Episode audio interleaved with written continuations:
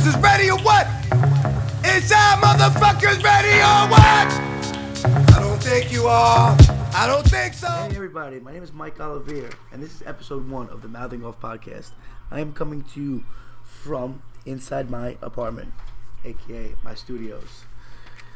I created this podcast because I want people to hear my opinions, and I feel that my opinions align with many Americans and many people who are scared to have and say their opinions openly and to the public.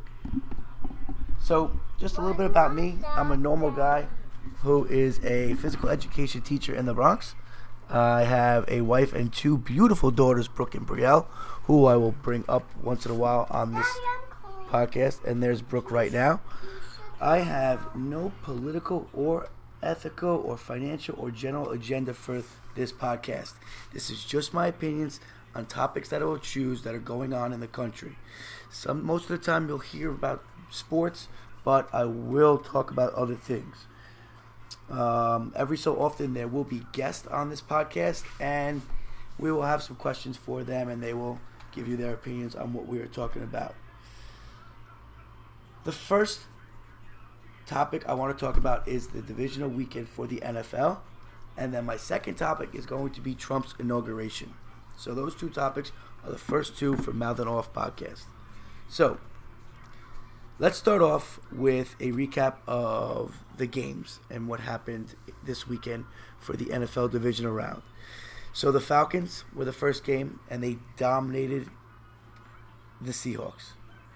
Now, Matt Ryan got his first playoff win and they did a great job of putting the Seahawks defenders in space. And once that the receivers got these defenders in space, they were able to execute their moves and they were able to dominate them in the open field and eventually score a bunch of touchdowns and win the game. Earl Thomas. Can you make a oh, ceiling? Earl Thomas not playing was a huge factor for this game. I believe if Earl Thomas was in this game, it would have been a much, much different game. But the number one thing that impacted this game was the Devin Hester punt return.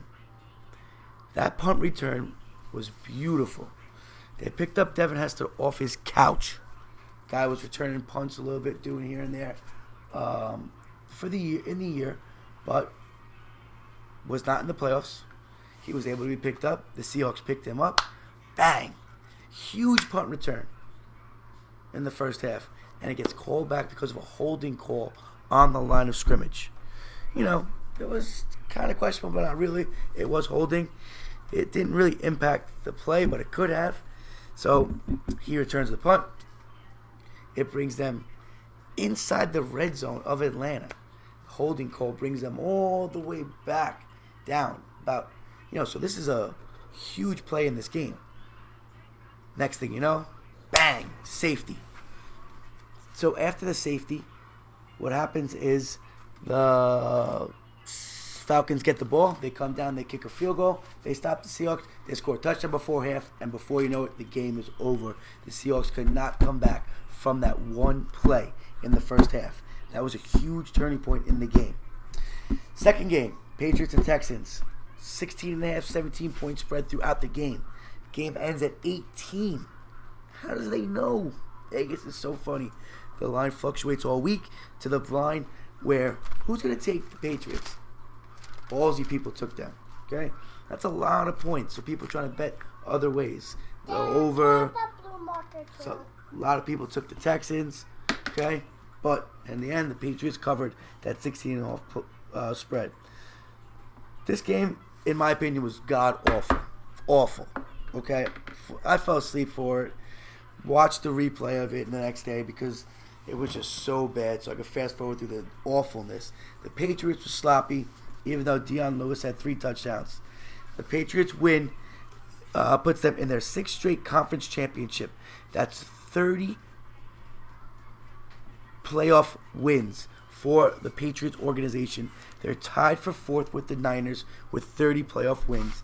Green Bay has 33, Dallas has 34, and The Pittsburgh Steelers have 35 after yesterday. Same thing as Green Bay.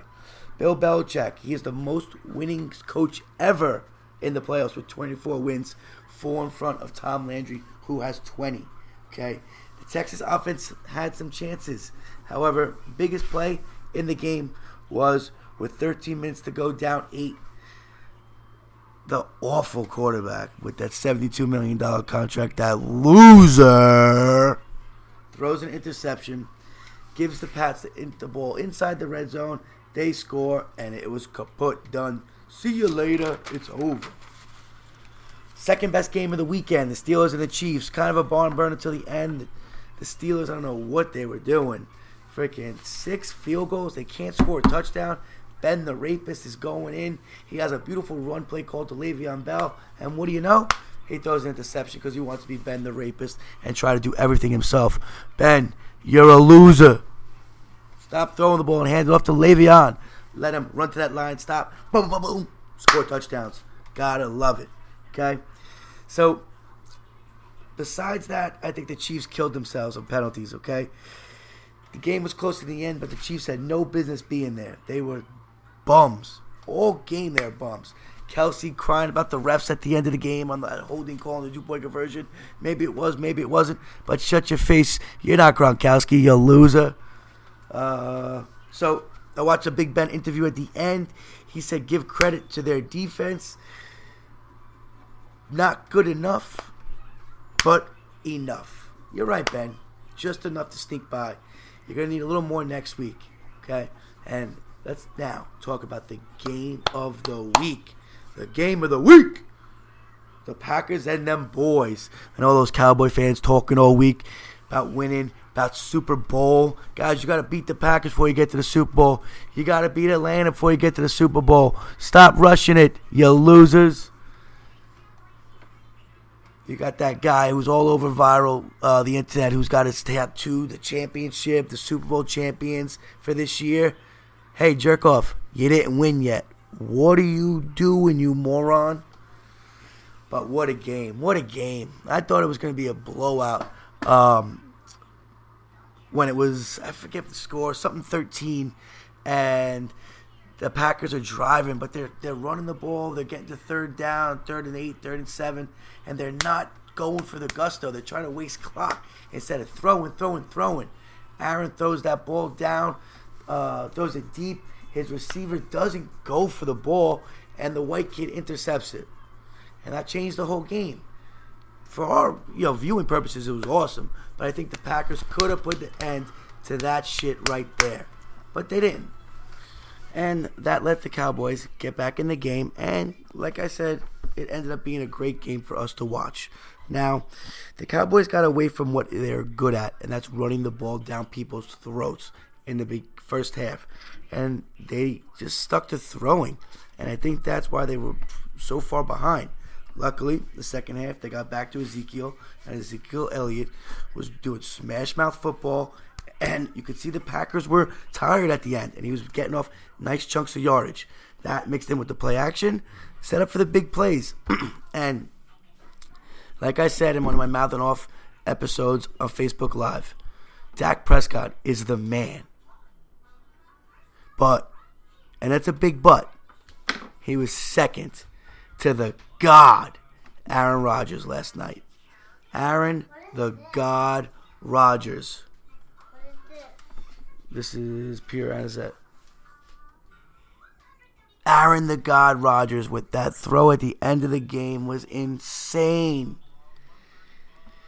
Not only that, there was a play in the second half where announcers, where Joe and Troy, those idiot loser fucks, and I'm pretty sure it was Joe Buck who said he was throwing the ball away. Now, this isn't the play at the end of the game. He was throwing the ball away. And it was a completed pass. Joe Buck, you're a fucking moron. Now, all of you who watched it know how the game ended.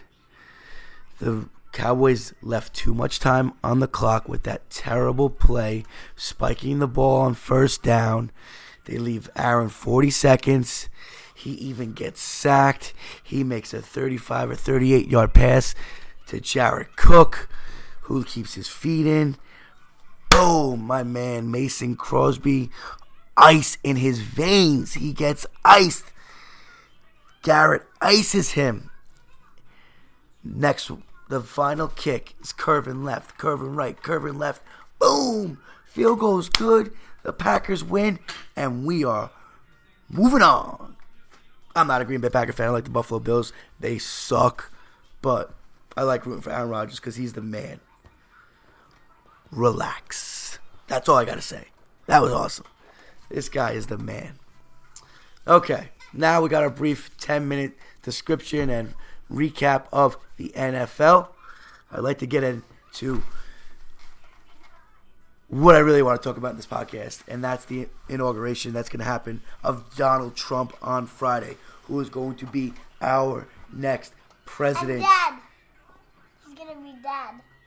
What is he going to be? Be dad. Why is he going to be dead? Because he's not the boss. Okay, so that's my four year old Brooke who just chimed in and said Donald Trump is going to be dead. And that's what I'm talking about. She has no idea what's going on. And she knows that Donald Trump is in for it. I'm actually worried about Friday. I think something is going to happen. Something is going to happen. I don't know what it's going to be, but there are some crazy people out there who have shown us that their hatred for Donald Trump. You got these people. My dad's wrong. You got these people in, in Chicago, these four thugs who take, who fool this poor kid into whatever, however they got him. I, I guarantee they were like, oh, hey, buddy, come with us. You want to come hang out, smoke some weed, chill? And then they brutalize him. You got people on TV saying it's not a hate crime because it's political issues. It can't be political. No, it's black on white. That's that's a hate crime. And no matter how you look at it, one person beating the piss, four people beating the piss out of this white kid, four blacks beating the piss out of one mentally disabled white person is a hate crime. Okay? It's crazy. It's crazy. So you got these people out there who are just nuts, and I think that Donald Trump better have the best security ever. He needs to be in that Pope mobile and protecting himself because it's gonna get ugly. You know, they're planning these protests. I was reading an article before, and there's this one group, Disrupt J20. They're called hashtag Disrupt Capital J20 and they're advertising bold mobilization against the inauguration of Donald Trump. They're planning blockades. They're planning property damage. This is just one group who's outspoken about it. Imagine when all these people get together and they have this gang mentality and they're all going crazy in DC on Friday. How, how much destruction is going to be? Now, the, the there's going to be 10,000 civil servants working Friday. Local police and members of the military are going to be together trying to keep a handle, uh, keep a lid on this. And the the head of the of the police department over there in D.C. said that they'll be able to handle it, and I hope they are, because it's going to be ugly. Uh, it's going to be really, really ugly on Friday, and it's just scary to think about. I really hope that everybody just peacefully protest. They're calm. You know, they're chanting. They do whatever.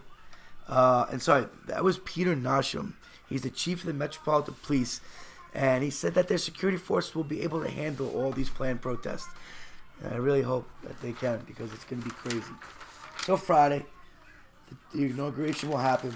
Uh, there are some some performers who have said that they were going to perform and they backed out. So, for instance, Toby Keith is going to go on. He he said he won't apologize for going and performing at the inauguration. But then there's Jennifer Holliday, who's supposed to perform with Toby Keith.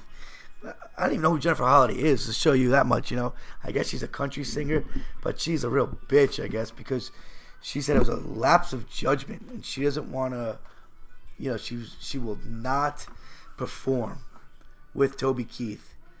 Get out of here, lapse of judgment. You're a freaking nut job, sweetheart. Just get out there and perform. Come on. Uh, there's other performers who are going to go on. Uh, Jon Voight's going to be there. Jackie Evancho is a 16 year old runner up from America's Got Talent. Three Doors Down. Uh, the B Street Band, which is a fake Bruce Springsteen band. Uh, Lee Greenwood, who is a country singer. The piano guys, and there will be lots and lots of marching bands on Friday. Now, all these people have to wait. Be careful. I'm not kidding. They have to be careful because it's gonna be crazy there on Friday. You know, one of my good friends is actually gonna be there. Luckily, he has a work trip and it's planned, and he's gonna be there. I'm worried about his safety because I don't think there's gonna be a terrorist attack. You know, but I do think that somebody's gonna try to do something really stupid and really scary. Um, and I hope that doesn't happen. So a few other people who said they would not perform were Elton John, that loser fag boy Kanye West, Andrea Bocelli. Who cares about you, Andrea Bocelli? Kiss, Moby, Moby. oh man, R. Kelly. R. Kelly, oh my god, R. Kelly. Nobody cares, R. Kelly. Celine Dion and Garth Brooks. All those people will not perform Friday. Why? Why? What has Trump done to you that's been so bad? Has he physically said something? I'm sorry, physically done something to you? No. No. Okay? It's just nuts. So Friday, we will have a new president and I do hope that everything goes well on Friday. I'm going to be tuning in. I'll be at work, but I will be tuning in to watch what's going down. And I think it's going to be an interesting day. So I think that's going to wrap it up for the first ever Mouthing Off podcast. Uh, I tried to do my best here. You know, we're to got some background noise here with my family. It's tough to do, uh, be alone when you have two little girls and a wife and we live in an apartment with you know can't really get much privacy. But look to the next couple of days for Mouthing Off episode two, the podcast. And thanks for listening in. Take care. Brush your hair. Off.